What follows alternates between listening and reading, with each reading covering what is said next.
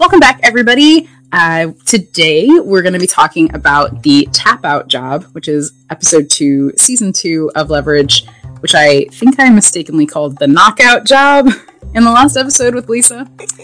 And I have a new special guest co host. Uh, this is Holly. Say hi, Holly. Yay! Hello. Uh, Holly is my college roommate and best friend. I was her maid of honor. I know. I'm very special. Okay.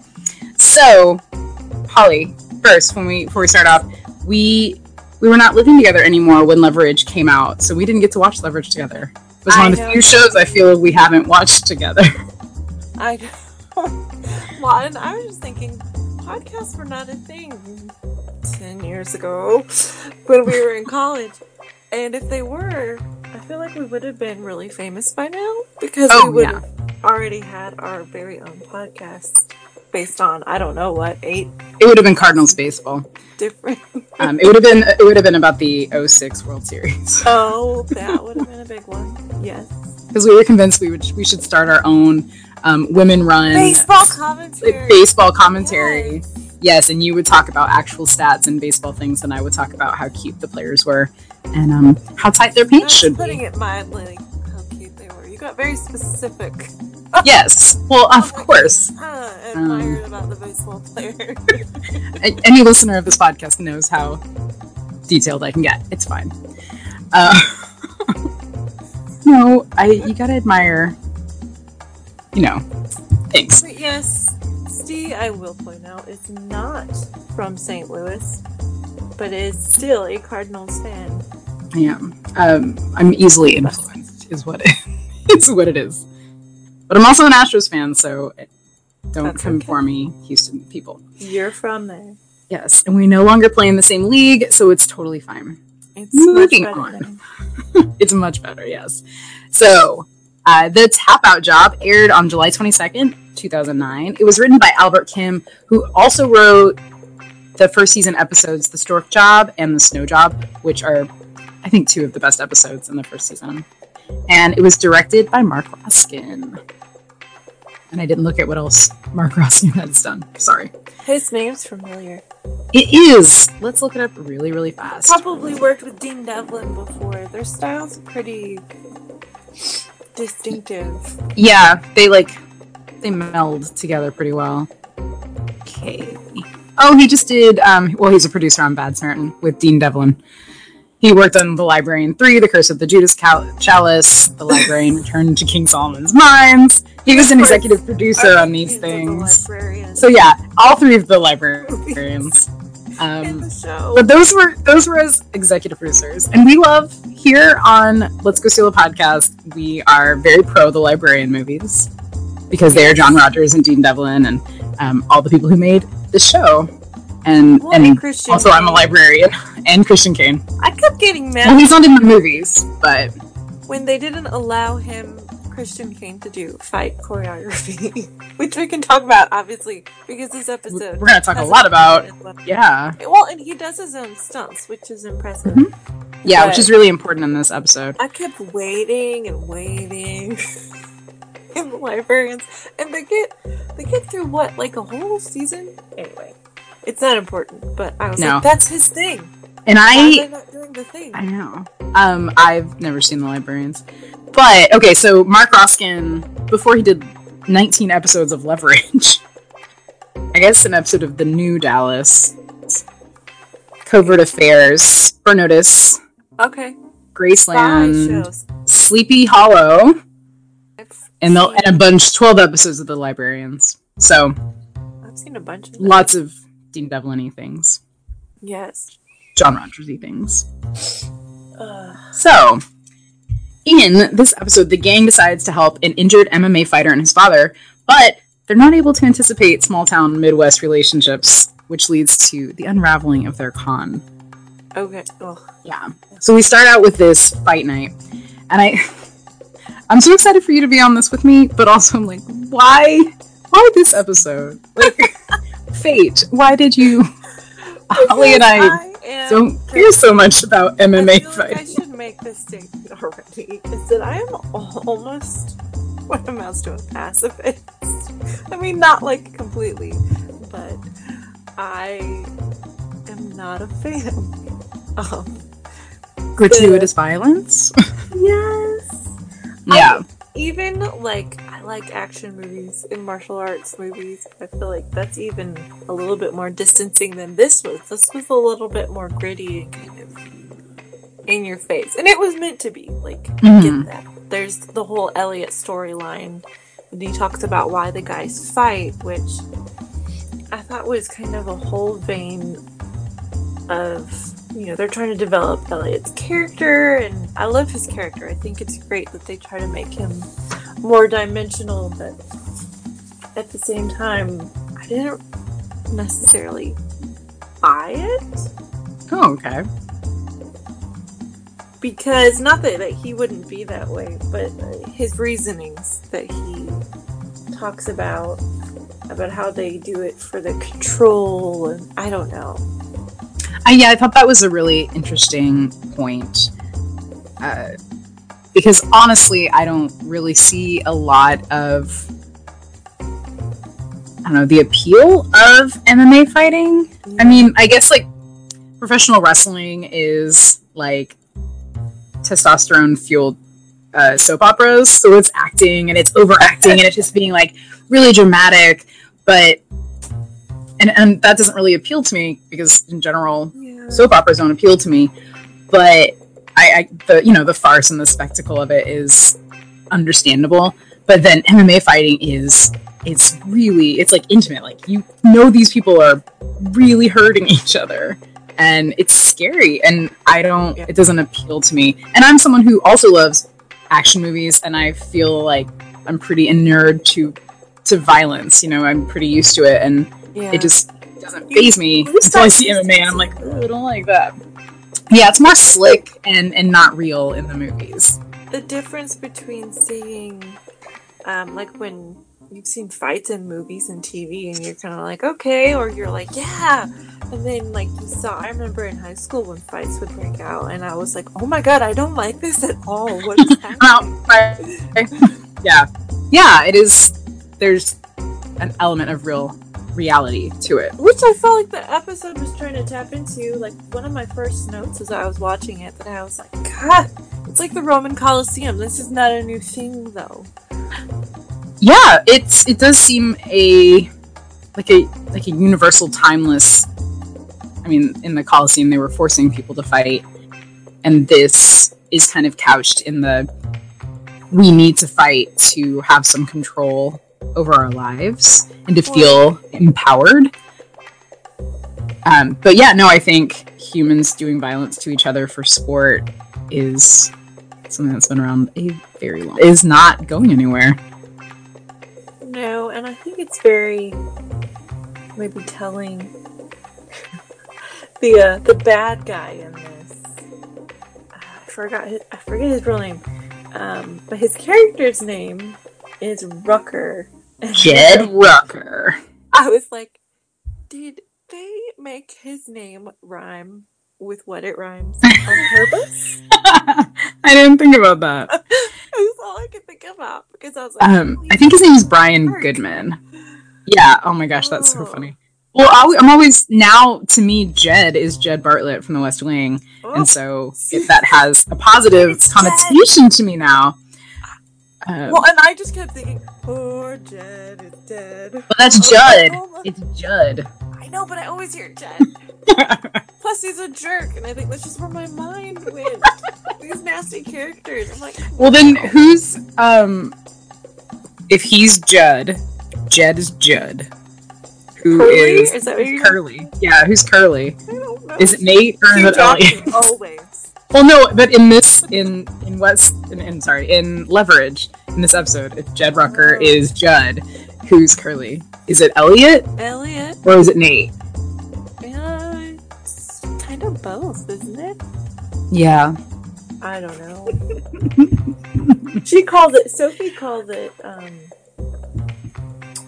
uh, cockfighting, which Yeah, she compares it to cockfighting. like that taps into what we were talking about before, like that's I think you feel like that discomfort watching Mhm. it. But we're by no means in the majority of that. A lot of people enjoy watching people beat their crap out of each other. It always has. Yeah.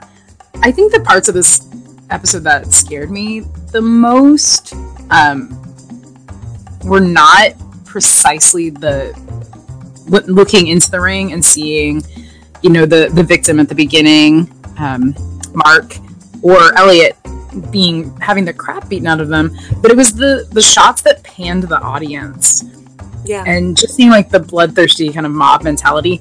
So it bothers me less that grown men want to become skilled in different martial arts and then hurt each other. Mhm. Um, that that bothers me less than the way that people Well- react to that. Because martial arts is about a lot more than fighting. Yeah. So I'm just like seeing like people like get him, get him. I'm like, oh gosh, and it's so easy for people to revert to that kind of mob mentality and that like lizard brain, you know. Well, and I felt like they play with that whole thing too because they have Elliot teaching Parker to take Hardison down. It's just, just I love Parker. and he's obviously been training her. I love moments like that where you Yes. you it, it tells you that these people hang out all the time. You know when Oh when you know when Parker's like, oh, when she has to act human around people during a con, and she's like, "Did I do right?" And they're like, "Yeah, you did exactly like I told you." And then so it's obvious that that you know these people are interacting and and they're all training hard or Parker to be a human being well, and interact with other human beings. I always thought that Elliot and Parker, like, I'm like, can they have like a web series where it's just Parker and Elliot talking to each other? one of my favorite bits, they don't do in this, but one of my favorite bits is when he points at her and he goes, "There's something wrong with you." Yeah, It's one Yeah. of my favorite. ten pounds of crazy in a five pound bag or whatever. Yes. Yes, any any scene where Hardison or Elliot's just like flabbergasted at how she acts. I love that. Which is great because I also wanted um, in the first episode, I or the second episode, I wanted uh, an, a web series in between of like what Nate and Hardison were doing in between while they were setting up all of the leverage headquarters because they were obviously working together to get this all set up, and I just I wanted to see that relationship. and Nate's just you know steadily drinking and. Hardison's like, oh look, I'm gonna I'm gonna paint this picture of you as an old man, Nate. But did you know that Aldis Hodge, who plays Hardison, is a painter? Yeah, he's also makes watches. Yes. He's like a renaissance I man. love it. I love And and so he recently performed with an orchestra. He either played or he What? I think he played. I want to say he played or he he plays the violin. plays the violin and that's why I want to say it was the violin, but I maybe it wasn't and that's why I want to say it. He either did that or he conducted. He did something with an orchestra. And I'm like, "What? You can do everything." He's I love crazy. you so much. He's crazy talented. He is crazy. There was one cool thing. Hmm. This is something that I was like, "Ooh, I know what that is."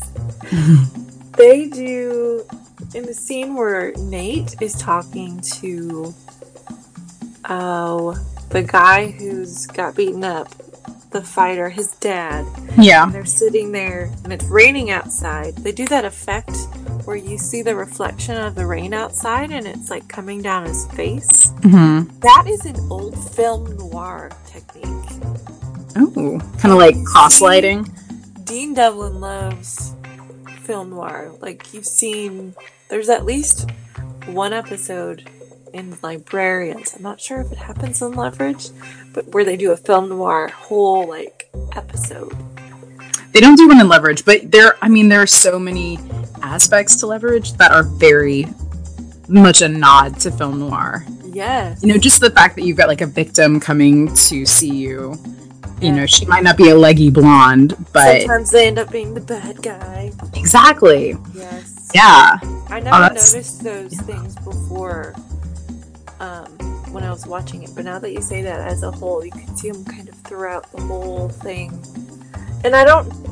I think I think of leverage as more of a fun action type thing. So to see it kind of tap into artistic things, even though it's more of the kind of shoot 'em up style, I think that's Mhm. really cool when they combine those two things. Yeah, I, I There love the were- the layers that this show has. There's definitely a lot. um, Hang on, should we go back and go through the the storyline really quick? I'm sorry. no, you're good. You're good. I love this. Um, okay, so we've kind of mentioned. So the, the episode starts with a fight night, and we see the our our victim, whose name is Mark Howarth, and he's doing really well, and he's being cheered on by his dad, and it's all wonderful until he starts to get all woozy and can't defend himself. And then the other guy, who we learn is named Tank, uh, then beats the crap out of him and like won't stop, won't stop beating him up. You know, then he we find out he's he has to go to the hospital and the doctors say that he'll never he'll never be able to fight again. And the only reason they can and this kid is a good kid. He left his his uh, wrestling scholarship at college to come home and help out the family after his dad got um, downsized out of a job at the plant. And he's just struggling. He pours asphalt during the day and then trains all night and just did not deserve to have this happen to him but it was because Jed Rucker, who was his manager, wanted him to throw the fight, and he refused to do that because there was a five thousand dollar check, and also I imagine because he's an honorable person and wouldn't do that. Ooh.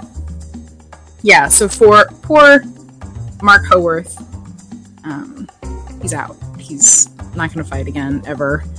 Uh, actually, the guy playing Tank, his name's Matt the Law Lindland. Lindland? Lindland? Uh, and he was a high school wrestling champ, an Olympic silver medalist, and a retired pro MMA fighter. And he owns a Yes. gym in Portland. And he, um, I was looking at his Wikipedia page, he ran for and I think won the primary for something the year before this episode came out. I, I don't think that he won the actual election, but he was he ran for something. Well, oh, I- I have his page open. You run for. He and one other guy that Elliot fights. all of the I think all of the guys that he fights in the um in the gauntlet out in the parking lot, they're Uh-huh. all actual fighters. And the, Yeah. the last guy that he takes out was like a pro MMA fighter. that Christian ginger. just like friends with. right? He they said he was so excited to do an MMA episode that he was like, "Oh, I gotta go train," and then they didn't see him for two weeks because he was just in the gym. Yeah, he went and did like little M- MMA boot camp kind of, and for some reason, he's so convincing at the physical fighting choreography that he does, which is a skill by itself. Mhm. I for years thought he had like a black belt and was like super into martial arts, and apparently he has no. You thought he was Chuck Norris, Basically, but yeah. he was just a, good actor, a really physical dude. Yes, he's very Yeah. aesthetically intelligent. There we go. He's smart with his body, as we would say. he's very smart. So inappropriate. Yes. explain that story.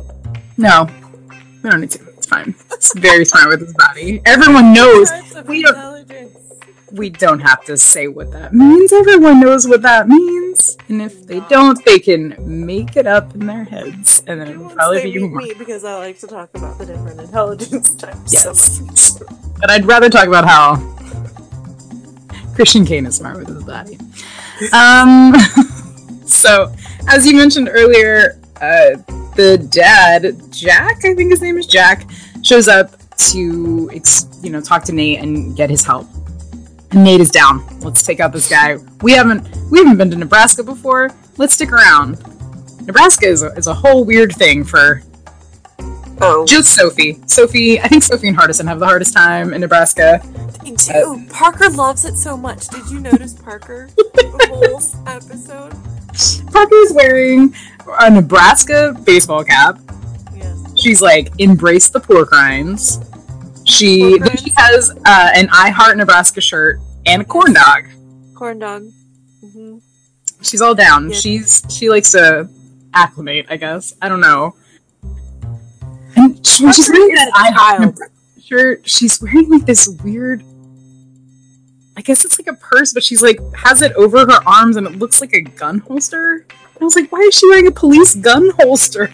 like the Oh, shoulder I ones? That was like her climbing gear because Parker's always got her some climbing gear when she jumps off buildings. climbing gear in it, but she like on my third rewatch, I noticed she like turns and you can see there like under kind of along her back, the strap. There's like a little purse, I have no idea. and it's just like it was like a long leather you For know, lock strap, picks? but she just put it around her arms. Ooh, lockpicks, Weirdo. probably, so she can steal stuff. Could be, yeah. I mean, you you gotta have your gear on you. It's just the weirdest accessory and way to do that. And her her yellow t-shirt and her leather pants. but we're She not there yet. rock concert. That's true. That's true. That's true. Okay, No, no, no. so And did you notice that the director of the show later has the required ponytail? oh my god, that guy was such a douche. Yes. which Sorry. you have they what they which they said they have to do um, when they're gonna screw somebody over who's not technically a part of the con. They have like 30 seconds uh, in which to make it apparent to the audience that this person is an asshole and should be screwed over, Yeah, that you don't feel bad for them. that's that's true. And they did a really good job. They did. What did he call him? Howdy doody or hee haw? He called he called Nate hee haw, which is Hee-haw. lovely.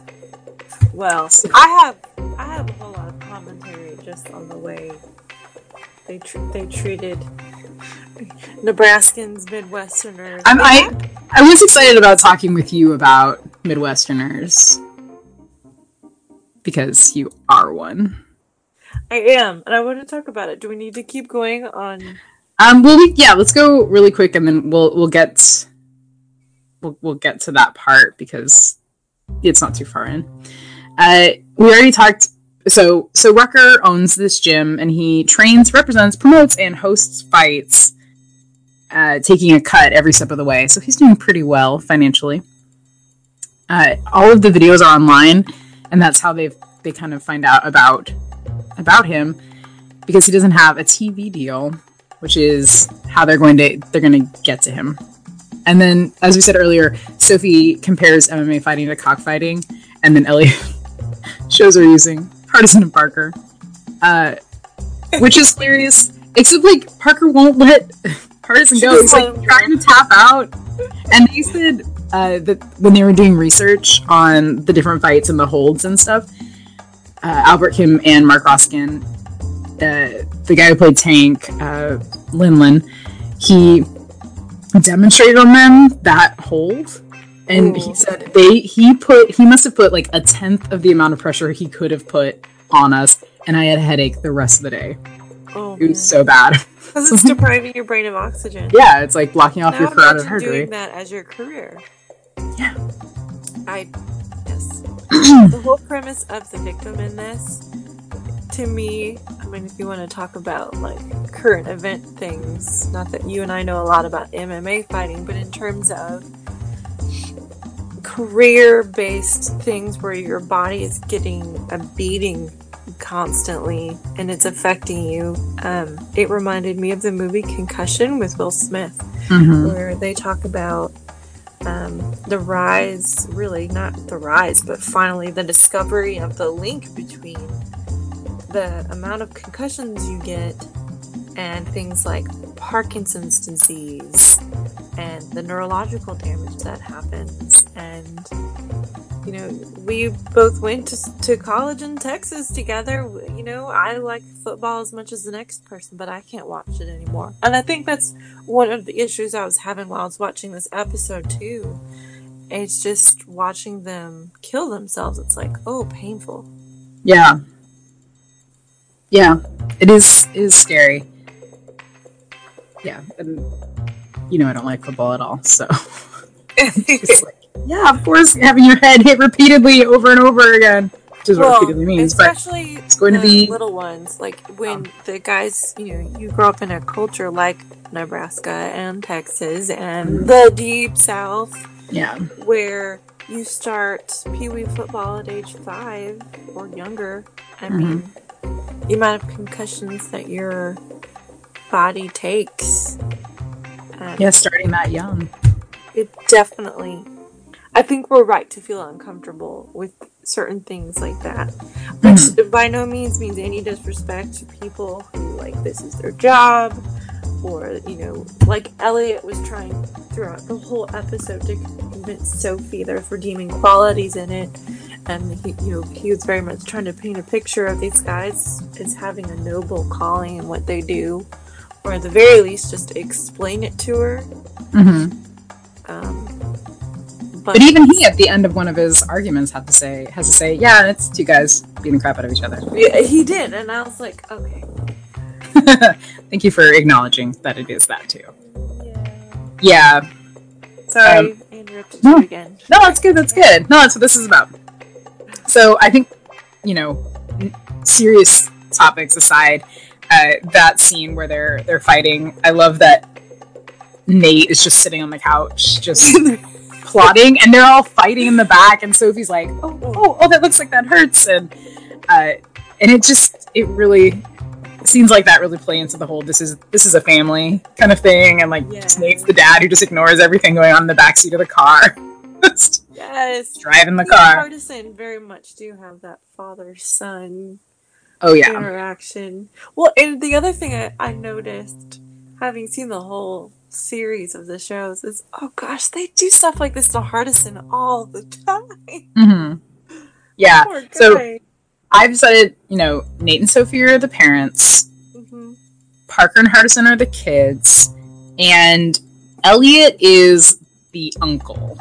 Yeah, or younger So brother, he's he, yeah, he's he's he's not a he's not the kid's brother. Yeah, no, maybe Elliot's like the kid brother of Nate or something, but he's definitely the uncle. Yeah, but I just I love I love scenes like that, and so it's so funny because we're talking all over the episode, and then I'm like, oh yeah, and we're just to where he goes to play golf with this guy. Sorry, this is our conversation. They are. They have always been like this, and that's totally fine. It's a doesn't have to be a, are a able to track it because our brains work similarly. Sorry, everyone else yeah. has normal brains. Oh, so boring. So boring. So yeah, so Nate is uh introduces himself to the mark as uh something Douche Wells. Yeah, douche Nate. Uh, as denoted by his hat. No, Yes. Nate's characters are often um, oh, and gum and, and- gum and uh, a Bloody Mary, and a horrible joke about Nebraskan women and Viagra lace cornflakes. Oh my god. So, if you needed to know about this so man, awful and hilarious. It was a train wreck, and I couldn't look away. I laughed for like five minutes because I know exactly who he's talking about. just, just the type of older, upper middle class white dude that loves to know. Yeah. Oh yeah, I, I imagine you have met a few of those. Uh-huh. Yeah.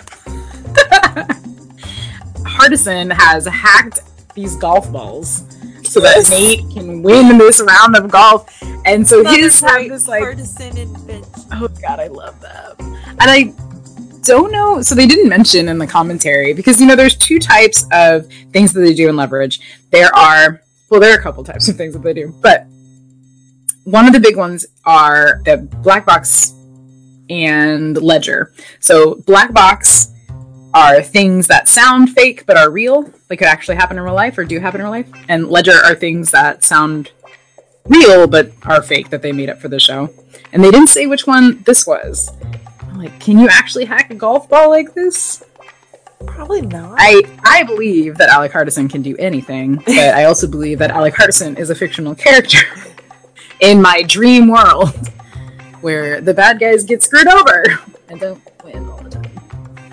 no. But yeah, so um, so he hacks the golf balls and uh, Nate wins handily. And then as Parker picks his pocket, picks uh, Parker. Rucker's pocket, She's so good. Parker just, like, has Little cutscenes with her like being weird to the other caddies is so good. Like, what's that say? I wrote Parker thinks the club cozies are puppets, and then I wrote club cozies. I think I made that up. Did I make that up, or is that what they're called? I mean, that makes sense. You know, you know how much I know about golf, and it all comes from Happy cozy, but it's for the golf clubs. Yeah, Man, it's totally a golf Like- cozy. I'm I'm googling. listen to this. I'm gonna be like so Googling- golf cozy. I don't care if men are offended by us talking about golf incorrectly. Cozies. No, but just like our lack of knowledge about MMA and golf. Yeah. Sorry. No, don't care. Let's see. Golf Yes. club cozy Etsy. What's gonna come up? Let's see. I definitely. That was one Yeah. Yeah, sure. They're called golf club cozies. Someone has knitted a ton of them. Well, There you go. See? I was like, Jamie can make these. She could. But um, the ones that his character has are like a baboon. They're puppets. yeah, they're straight up puppets. I would play that as well. Maybe not the baboon one, but yeah. And then it's great because while they're, uh, you know, they sh- they have like the little montage of her playing puppets and Nate like drinking his Bloody Mary and Rucker throwing his golf club in anger after his third or fourth sand trap. Oh, yeah. I know like that guy. there's a I know. I know that guy. May have been raised by that guy. Um uh they show him they show there's a double rainbow in the background. And I got all excited. I was like, double rainbow Oh, yeah. which They they they, film in at Portland. Overcast. Yeah. So that this is this is Portland for Nebraska. And I'm Uh, I'm sure there are all types of double rainbows in saving all my commentary about the problems. Not the the problems. The non Midwestern things that happened in this episode. Oh, if it does make you feel better before we get to that, they originally were going to have it set in Iowa, and they were like, nothing in the Portland area looks anything like Iowa. So they were like, well, the closest we could probably fake is Nebraska. Oh, and I, I love that Hardison is controlling the the golf ball with like a remote control, like a car. Car. Yes. But he's sitting in the golf club's like cafe, like outdoor cafe, in like a nice polo shirt and drinking orange soda from a fancy glass. well, and it's like, okay, how do we no one notice that? I don't know. They're they just thought, oh, this is an eccentric rich person who has paid a lot of money to drink exactly orange what They would have thought at the country club. I don't know. I've never hung out in a country club, but um, I didn't want to be like rude and be like, I can't believe, and like I didn't want to be like rude to Nebraskans and and wonder if Hardison they gave Hardison a hard time for trying to get into the country club. I'm gonna get in trouble. I'm not gonna say. I can't speak for Nebraska per se on this. oh yes. So because Parker's lift is lifted his wallet, Rucker can't pay, and Nate just tells him, "Oh, we'll just drop off the money at his hotel later. He'll he'll trust him." And Rutger, not Rutger, Rucker gets back to the gym. It and- rhymes, Steve. It rhymes. I was saying like Rutger Hauer. Uh, you're saying it rhymes with fucker, which it does. Um, That's why it's his name. I agree. Uh, it's not Rutger, which I keep trying to say. So he's, you know, opening the safe and, and getting the cash out, and he asks his assistant to ask someone that he knows in reception at the hotel if she knows anything about this Wells character. But then, hey, Nate shows up at the gym with Elliot in tow. And I love that Elliot is basically the honey trap. Like instead of like the hot lady, it's Elliot with his sweet, sweet fighting skills. Well, he does have great hair. He does, but I really I don't think that's what Rucker is attracted to in this scenario. I know. I just want to talk about Christian Kane's hair. We sh- yes, by all means, go for it. First of all, I think I there's you see when he's sweaty later that his hair is curly, Yeah, which means that they very, very much had to have straightened his hair, and it has to flip. And I think you could have a drinking game with however many times Christian Kane Elliot flips his hair. Yes. So I think, um, as somebody with curly hair, uh, I don't think they straighten his hair. I think his hair has a lot of wave to it.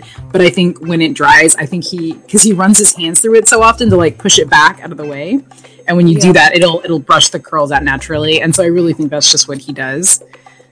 Uh, but yeah, I do. I did love that his you could see like his curls and that amazing shot when he's in the gym at the at night and like it's looking up at him and you're like looking through his hair.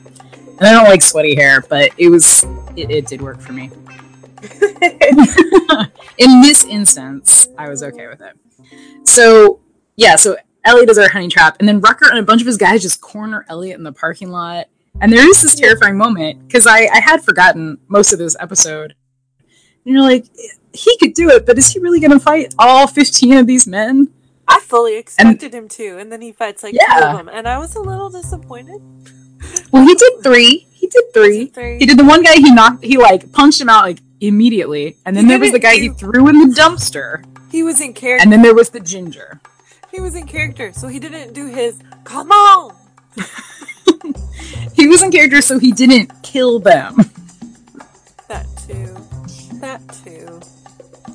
Though in the last episode, I thought it was hilarious because he fights these three mob guys who are like real bad at fighting, and uh, he like beats them up with a baseball bat, and then he apologizes. Like, "Sorry," and he leaves, and I just love that. Yeah. So yeah, so he takes them out, and while he's fighting them, Parker films it on her phone, and they upload it, and then we get a, a switch over to Nate and Hardison. Where Hardison's telling him that um, it's really easy to make a video go viral. You just spoof the IP addresses, so it boosts the viewer count. So he's doing that, so it'll, you know, Oh. make it even more obvious how great of a fighter and how much of an opportunity Elliot is. Which is just laying all this groundwork. And then, okay, here we go. Sophie is complaining to room service because everything on her plate is yellow, Is yellow. and she can't handle slash appreciate chicken fried steak. And I've got to say, as a Texan born and bred. I was gonna say, are you offended? I am not offended because I don't like chicken fried steak either. And as a Texan, I fully understand and appreciate that, yeah, a lot of food that you can get in Texas is one color. But where that joke fell apart is the fact that she is British. And they have very similar kind of country food over there, like meat and potatoes. Yeah, I was like, Um, what are you? a lot of British food is is is gross. Yeah. Is is it's gross. Yeah. like, what? I get the joke, and she's refined and you know sophisticated and watching her diet and whatever. But I thought it was a little unfair, Yeah. Midwesterner. But we're gonna get into the Midwestern thing, the thing that drove me crazy about this whole episode is that for some reason. The show's producers seemed to believe that Nebraskans have southern accents. I was like, I'm sorry, what now? there are people in quote unquote like country parts of a lot of states that have a country accent. Like, that's as far as I'm willing to stretch it. I don't know what they were doing or what type of like syntax and diction they were trying to get away with it, trying to make them seem more hick like. Mhm. But I was like, just because they're farmers and it's the mid, like I was like, come on. And they're not even farmers. They like work in factories and meatpacking plants. well, and I don't know. What- Hardison's like, even know what a corn husker is. I, I mean- was just like, oh, clearly Yeah. the, the creators didn't. I Yeah, I think, and they said in the in the commentary because they did get a lot of fan mail upset uh, about that treatment, especially of the food, and they were all quick to say in the commentary that they love chicken fried steak themselves, um, but they were kind of trying to highlight that, and it, and it happens during the con as well that they are, especially Sophie, a fish out of water in this scenario. Like they can you know she can adapt to almost anything but this is really out of her wheelhouse and Yeah, because of that, they they lose control of of things. And she does come around at the end. Um. Because all you got to do, like, if she'd just taken a bite of that chicken fried steak, I'm sure she would have been okay. I mean, um, yeah, I'm just not a fan of chicken fried steak. But well, and the, the line that made me laugh a little bit though was meat shouldn't be used as an adjective. yeah, meat should never be an adjective. Also, like, how do you? What did she say? How do you peel? How do you peel pigs or peel pork or something? You don't I peel pork when she is given the pork rinds. Yes. Yeah. Blah. Yeah, I'm not a fan of pork rinds either. No, no, no, no. Um, yeah, Also, apparently, every corrupt Midwestern businessman, really every corrupt businessman, has to be drinking scotch. yes, that's And I was shorthand for businessman. Did you not know this? Understand why, like, my husband loves scotch, sure. But we rarely have it on hand. Not that he's a businessman. But it's like, is it supposed to be a status symbol? Yeah. Oh yeah. I don't know. It was No, one of those 100%. like cliched moments. I was like, you guys are better than this. No, I mean, I I don't think so. I think I think it is it is a status symbol for a lot. Like it's just shorthand. Well, do they really like it? That's my question. Is do all I don't know. I don't know any corrupt business. really that popular? So I mean, I don't know that many people don't like scotch. Maybe I do. I don't like scotch. Yeah, I do it's one of not. those. I don't know.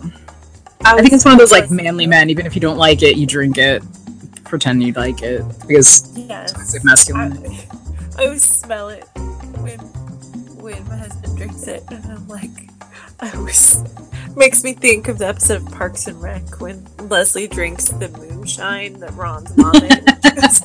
Poison. to me, that's what scotch is. Sorry, Yes. drinkers. Scotch smells like too much like It should be tequila. and- I don't really drink. Yeah, I do love that you were um, proposing rules for a drinking game earlier, though. And I was like, girl, you don't drink that much. You got excited and sent me a picture of a peach margarita yesterday. Yes. I've never had one before. It was delicious. I drank almost none of it and was like, woo, buddy. oh my gosh, you're so funny. I could not drink scotch, clearly, if I wanted to. No. In order to prove how manly I am, Yes, don't worry, you don't have to prove you're a man to me. I could convince a lot of people. okay, okay, back, back to Rucker. No, back to Elliot setting this hook for this con because he's such a good actor. Yes. Um, he's definitely the second best actor uh, when it comes to cons. So Sophie being the first. Uh, That's true. you know, Parker is not sure how to human yet. Hardison is so over the top with everything. like he's just so, uh, and I love it ninety nine percent of the time. for. I and I, you know, most people that he's conning just buy it hook, line, and sinker, so it's fine. Well, but but, they had to play Yeah.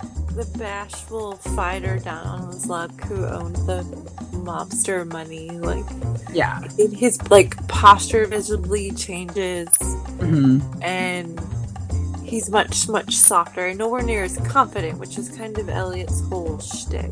Yeah, confident and gruff and like pissed off all the time. Yeah, I, I was impressed by that too. I noticed Yeah. that as well.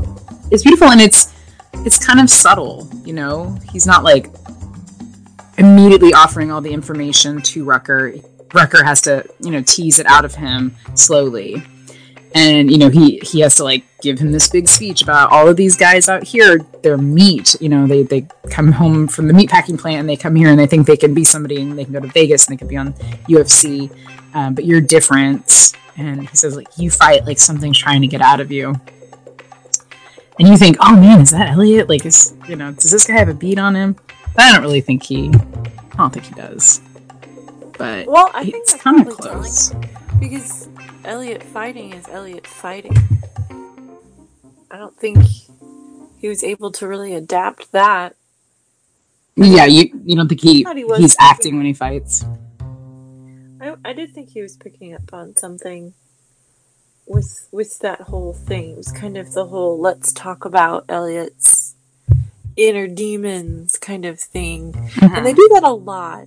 And I think a lot of it comes from, and my question too about his character was how does he not have visible PTSD? Because I think he does. But they didn't really want to make it a thing. They kind of just allude to it now and again, and this episode was one of those. Mm-hmm. Um, That's a good point. and also, you know, a lot of MMA fighters have like military backgrounds, and I, I think he points that out somewhere in the episode, maybe, where he talks about these guys come home and they've got certain skill sets, but they're pretty specific, which is why when the guy you know, gets beaten down at the beginning, his livelihood has kind of been taken away Mm-hmm. um, depending so strongly just on your body to do this specific kind of set of things in order to make money. It's like, I don't know. I- think they could have branched off on a lot in this episode, Mm-hmm. but because of the formula, they couldn't. Yeah. Uh, I mean, they have a lot of other things to get to. Like we're we haven't even really set the the trap for the the initial con yet, you know. And they could have gotten into that. And I do think, you know, sometimes uh, they'll have flashbacks of things that Elliot has done or experienced, Yeah. and it's almost like that's them trying to say, yeah, this is this is his flashback, this is his kind of PTSD, but they they don't deal with it in any serious way, and that's I think that's because the show does try to stay a little lighthearted.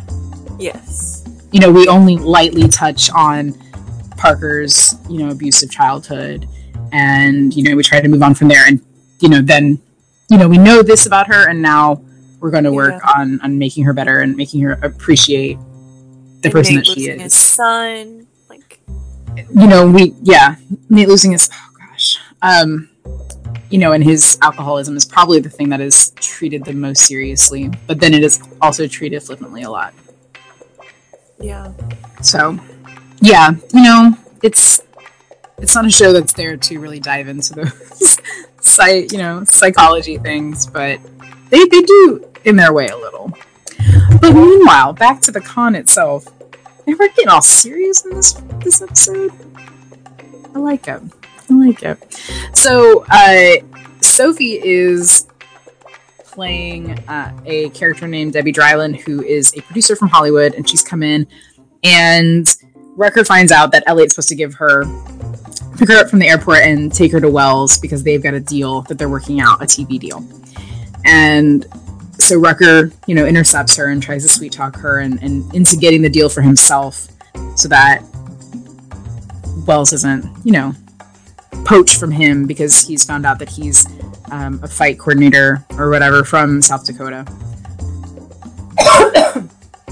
I really love Sophie's American accent in this scene when she shows up. Um, yes. I thought it was interesting that she kept using the word sweetie Yeah. as her. Who did that? Oh, who does that remind me of? Oh, it reminds me of River Song. Oh, see, it reminds me of Penny from Big Bang Theory because they always talk about how she says sweetie, which she's kind of being a little condescending. yeah. Well, she's super condescending to him. She's like, "Well, aren't you a shark?" Yes. Um, which yeah, and so that kind of makes him chase her more. And then they have to go. Um, she pretends that she's there to produce a a concert because Hardison has to find her something to produce. So she's producing a concert for this like Disney pop princess. And they can't say Disney princess. Um, You know, it? th- that There's kid channel. always another girl being turned out of the singing dancing mill in Florida. I was like, dang. yeah, yeah. Call a specific culture out. Good for them. And they were saying when they were coming up with the the singer's name that they kept like making up these ridiculous, ridiculous names, and they would look it up, and there would already have been a girl pop star with that name. Yeah, and so they finally they chose a name, and it was from like the sister of some character in a cartoon show. I can't think of what show it was. Yeah, so Triana. Triana, which Triana. is just a spin on Rihanna, but Yeah. Um, I don't know. but then she's very much not what you see of her. Um, and so now we got to go steal a, a concert, which is pretty easy. They um, waylay the director, who we already talked about, who's a total asshole, and Nate throws the lug Ponytail. nuts. Yeah, ponytail. Which is not cell phone. confused with Elliot's man bun, which No. he does pull off. See, even has a half man bun. That's this true. one. Well, and Mm, here's yes. which I still consider a man bun, but maybe Yeah. that's just me. Here's the th- this is a whole thing, and maybe people can comment or whatever. You guys can help me out here because my husband believes that it's not possible for any man to pull off the man bun. I disagree. Oh, I'll send him some some photo pho- photographic. I don't know if photographs would do it. I tried to point out that Elliot, because he was watching this with me. I was like, "Look, Elliot has a man bun." Um, And Elliot's just, super just look up. Tony Thornburg. Tony Thornburg. Tony Thornburg. You've seen pictures of him. He's my Darcy. Um, oh my gosh. Um, yes. He, it, it's doable. I don't think it's easily doable. There's a really fine line to walk between like yes, It's doing it and produce. Uh, but yeah, We've seen some pretty. I think because we haven't seen someone pull it off successfully in person, Mhm. it can be done. And I was like, but you know, there are certain celebrities who can pull this off. And Yeah, and then you know what? Sometimes you're growing your hair out and it's a baby bun, and so it's not there yet and it looks dumb. It's like when anybody's growing their hair out, there's going to be awkward lengths. true. Um, yeah. But yes, I felt like that was the the caveat in terms of male hairstyles. You know, yes, there's the douchey director that is required to have a ponytail, which clearly was a wig. But Elliot can have one, and it's totally cool. Elliot has a ponytail all the time. He's Elliot. Yeah. Elliot's ponytails are not about fashion. They're about, I got to get my hair out of my face right now. His Yes. bun is, I, I'm about to have a fight. I got to get my hair up. Yes, he always has a hair tie on his wrist. You got to be prepared. Elliot knows this. And then he says, "Come on!" and does the finger thing. Mhm, He's mhm. gesturing at him. He just like, almost he does crazy eyes, Johnny Ringo style. He does do crazy eyes. I love his crazy eyes. His crazy eyes are angrier than Johnny Ringo's. Sometimes it pulls me out of the show when I'm like, "Oh, you failed at that." There's a guy on the originals that does the crazy face. I'm like, "No, you're trying to be Spike again from Buffy. you're a vampire, and you just can't pull off the crazy as well." Oh, Anyway. that's fun. So, da-da-da. Parker wearing her I Heart Nebraska shirt. Uh, Ladies, for the last time, I am not the tailback for the corn Cornhuskers. I don't even know what a Cornhusker is. and she just throws her corn dog. Uh, I, just- I love it. She's eating a corn dog, and they filmed that scene in, like first thing in the morning, so it's like really early in the morning, and poor Beth Riesgraf is just like eating this corn dog, which I think corn dogs are any, any time of the day food. I could eat a corn dog in the morning. That's fine. Um, One of your eccentricities, though. one of my eccentricities is that I'm like, I'm down to eat anything whenever. we were watching we were watching Crazy Rich Asians this weekend and the main character they like they land in Singapore and the fiance says, Oh, are you hungry? And she's like, I'm always hungry. And Lisa leaned over and she goes, It's you. like, yes, uh that's yeah, that's me. That's true. Yes. Um, so Sophie is kind of being sweet talked by Rucker and very slowly being convinced that he's the guy that she wants to have a deal with uh, for this kind of cable channel fight. And she tells him, "No, honey, you know Wells, you know has a beat on getting me half of this five thousand dollars that I need, five hundred thousand dollars that I need for my cable company to, to pay." And he's like, "I can get, I can get the whole five hundred grand for you." pardon me and he tells her she can have it tomorrow so she's like okay so they shake on it and you know the team's like all right that's it. We sh- you know we're almost done but we should be on our way home by this time tomorrow. Which is it's like in a horror film when someone says i'll be right back. Like you don't say that because you're just you're screwing yourself. And thus we get the twist because the very next shot is Rutger Rutger, I did it again. Rutger's assistant getting off the phone with his cousin Jimmy, because there's always cousin Jimmy in South Dakota who knows every single, you know, fight coordinator and fight coach in South Dakota because I guess it's a small community. Um, and I guess there are not a lot of people in South Dakota. I can only imagine. Yeah, not as much. Uh, and he's never heard of Nate's character, Wells. Never heard of him. And the girl from the hotel that they know also called to let them know that Jack Howarth visited Wells at his hotel a couple days ago. So the jig is up. Rucker knows he's being conned. And then we get this scene that I just I don't like it. Like Sophie comes in to the gym to get paid, and you, you know immediately that Rucker knows that they're being conned, and she's in there by herself. And and he brings Tank over to introduce him, and then they like they get all like loomy on her when they let her know. It's immediately uncomfortable. Yeah, and it's even more uncomfortable when you know that Gina Bellman is pregnant.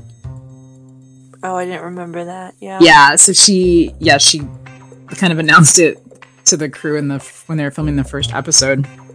So in this season, there's lots of jackets and handbags being held in front of her, and like open trench coats. But yeah, That's I'm not sure if men watching that scene would have the same visceral reaction that we would. It's one of those things. So- I mean, even her being pregnant aside, being a woman in a room Oh, yeah. with two men by yourself, and then it, you know it escalating to the point where you're immediately uncomfortable, like they're Mhm. in her physical space and, like you said, looming in such a way Mm-hmm. those are the types of situations that we're kind of hopefully trained to not be put in. Yeah. And I mean, we've seen Sophie fight several times, Mm-hmm. but still, I mean, there's a reason why Nate and Elliot kind of burst through the door Well, yeah, because this save her. she's not trained to fight like they are. No, You know? although the last episode, I wanted so badly. I was like, "Ah, I wish I did that this episode when she says, "Does your mother sew?" Stitch Fix. I was like, oh my god. Thank so great. And that like Cockney accent, so Yes. so good. So good. I don't even know where it comes from when she's upper crust, but whatever. She is, I know, but um it it really helped because she was then gonna play that East London uh, makes mobster. So it was it was it worked in perfectly. But yeah, so like yeah, they the um, direction of this episode, where things are framed a certain way, was really intelligently done. Because there's even ways, like in this scene where it's Sophie and the two guys, and they're gonna hurt her in some way.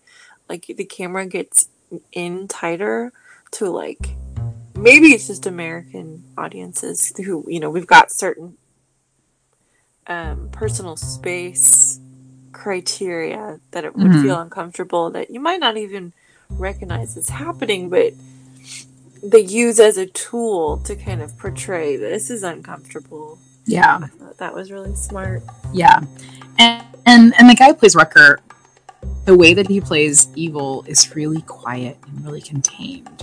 Yeah, And, he always and plays that. he does. I looked at his IMDb. I was like, oh, that's why I recognize him. He's the dad from Fast and the Furious Tokyo Drift, Oh, wow. aka the only Fast and the Furious movie I've seen.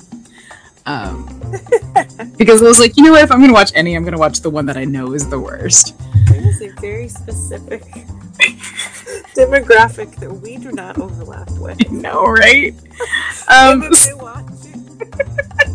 Yes. And apparently he's from Boston and he grew up like in a really rough neighborhood and like was involved with crime and like, you know, picked himself out of that and now has a lucrative acting and directing career. But I'm like, yeah, you really get that vibe from him. Like he's he's dangerous and he'll he'll do things that other people aren't willing to do. And you, he, that really comes across.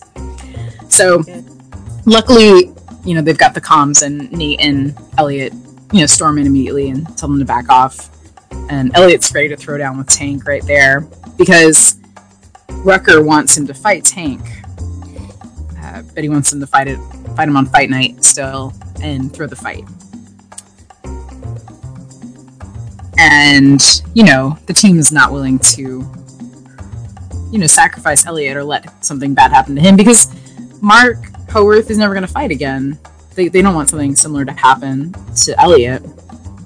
And Elliot is So sad. he's sad like he's he's like I got to do this. Like there's this is the only feasible thing we can do. But Well, they're like talks no, we're out. We're to cut this. This And- his job. He can take Yeah. the punishment. Like, That's oh, what I do. Yeah.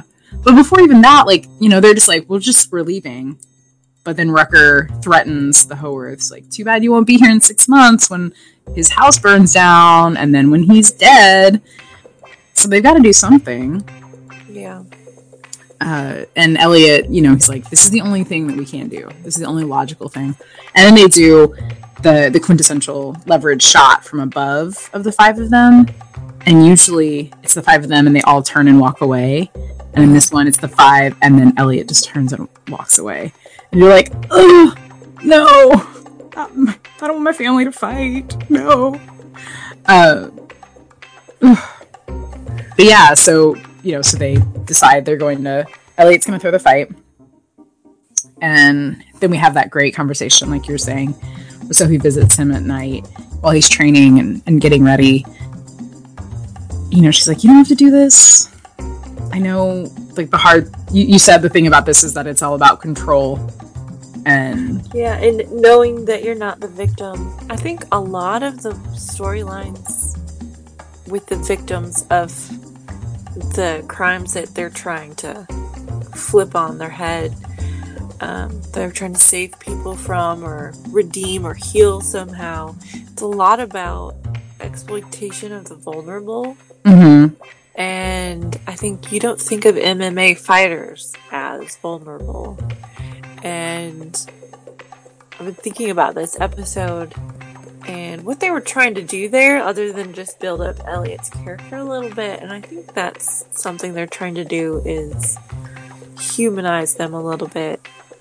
Um, although it also made me think of the reason a lot of women take self defense classes um, is to not feel like a victim. A lot of a lot of motivation comes from women who've already been attacked or known someone who has and trying to sort of take back control because physically as a woman it's you don't have it Mhm. in tough situations like that and there was a lot of kind of flipping things over um flipping things on their head here where you wouldn't have thought oh yeah vulnerable character elliot or vulnerable vulnerable guys you know this community um these these fighters who you think of as like the epitome of being strong Mhm. and Elliot's is going, no, no. It's a different type of vulnerability. And it was really interesting because they're not typically put that way in any kind of story. Yeah. I don't know. Yeah, that's a really interesting point. Yeah, I like that. Uh, so we have this really great heart to heart with the two of them, where and he says, you know, I'm not fighting what's what's out there. I'm fighting like what's in here, and he like points at his heart, Yeah. um, which is just fascinating, and it makes you want to know even more about Elliot's character, who, who remains a mystery. Um, I think throughout the series.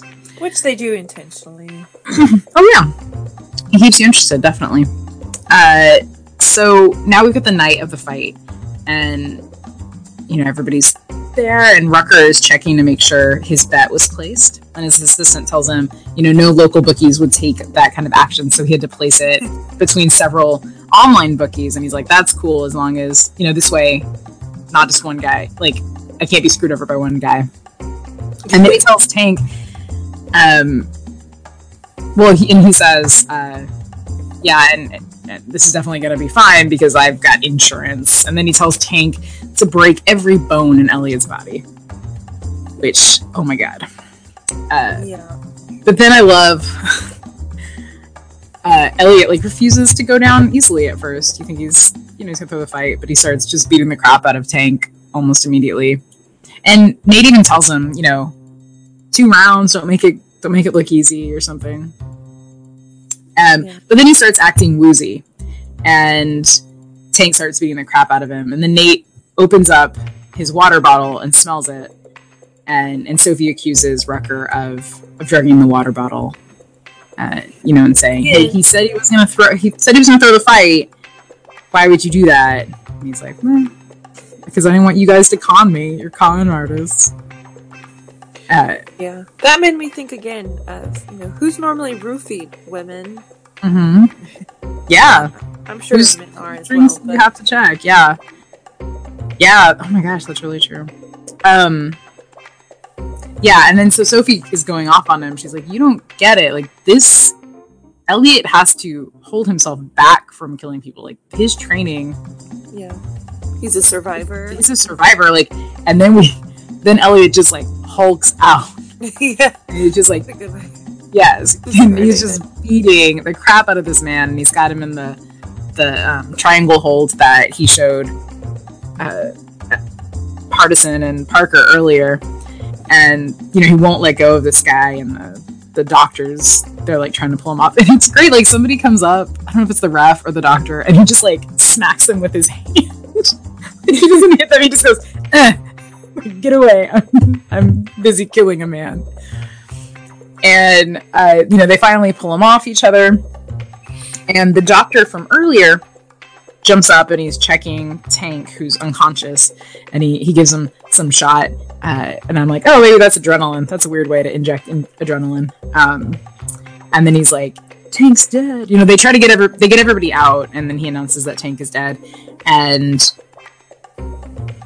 there's like a really quick shot of Elliot, and his face is like kind of just crumbled. He's just like, oh my gosh. And everybody's freaking out. The the doctor wants to call the police and Rucker says, "No, you can't do that."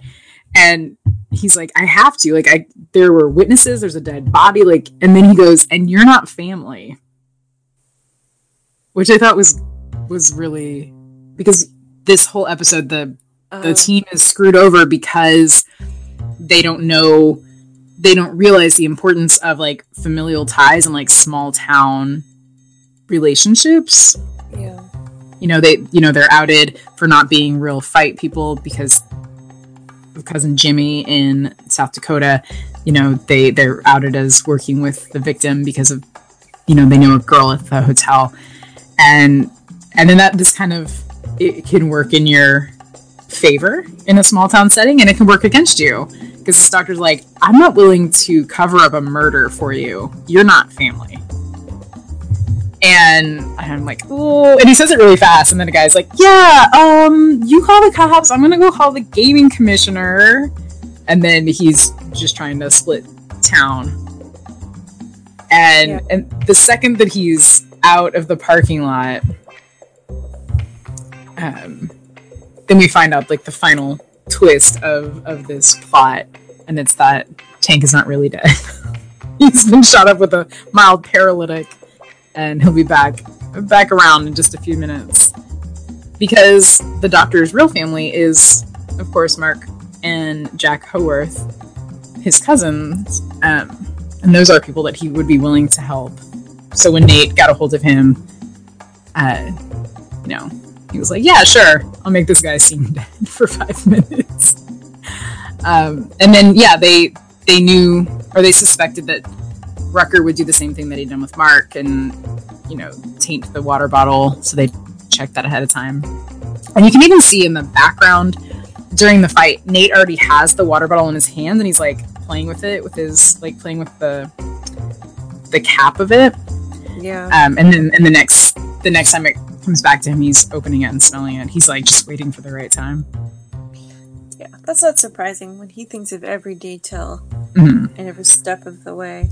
I Yeah. did like the ending of the episode where they give the gym over to um, Mark, the fighter from the beginning, hmm and he's just kind of dumbfounded that they would give it to him.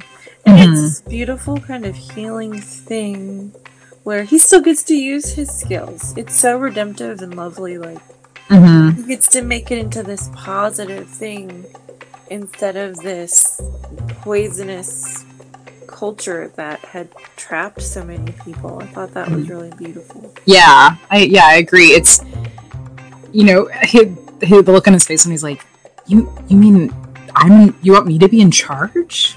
Yeah. And and you know, Elliot says they're fighters like you. Just treat them with respect. Treat them like you.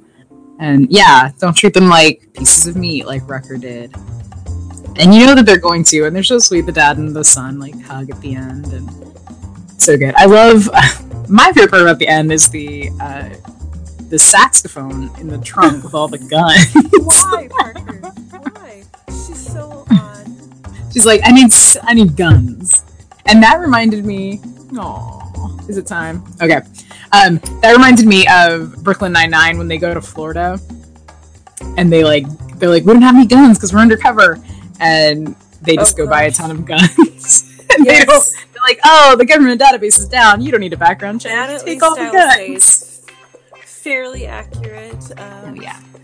Certain Midwestern areas where guns are well loved. Oh, Um, You could buy a lot. Yeah. Yep. That's Yeah, a and- whole conversation. Mhm. Um, subtle commentary that I felt like a lot of the commentary was not fair, but that one was.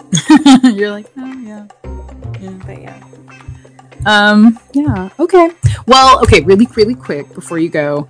Um, so that was the end of the episode, obviously. And it closed with Sophie coming around to pork rinds, which is great. I wish she had offered some to Elliot, who was like right behind her, but no. Um, so something not totally different. I wanted to find a, a heist to talk about that that was not super far removed. So this takes place not in Nebraska, but in Fayette County, Georgia, where and this came out August fifteenth. Um, where Fayette County officials have confirmed reports regarding a ninety-eight thousand dollar ramen noodle heist. Yes. I was like, why? Um, So it says while some outlets reporting the investigation involved a string of robberies, including multiple car break-ins and one motorcycle theft, uh, this uh, outlet has been told that's not the case. The noodles were stolen from a trailer parked at a Chevron um, in Fayetteville. There have been no updates on the heist as of that Wednesday. It's just like the police report did not specify the brand of noodles. Why? And it says, fun fact, a single packet of Maruchan, Maruchan ramen typically costs less than 30 cents at your local grocery store. With $100,000, one could devour more than 300,000 noodle packed meals, though such a regimen would not likely be doctor You've got to think like some pot smoking bandits had the munchies. pot smoking bandits. I'm imagining the pot smoking bandits of Fayetteville, Georgia. And I love them. Um, okay. Quick question before we go. If you were to steal in a heist $98,000 of anything, food product, what would you pick? Chocolate. Okay.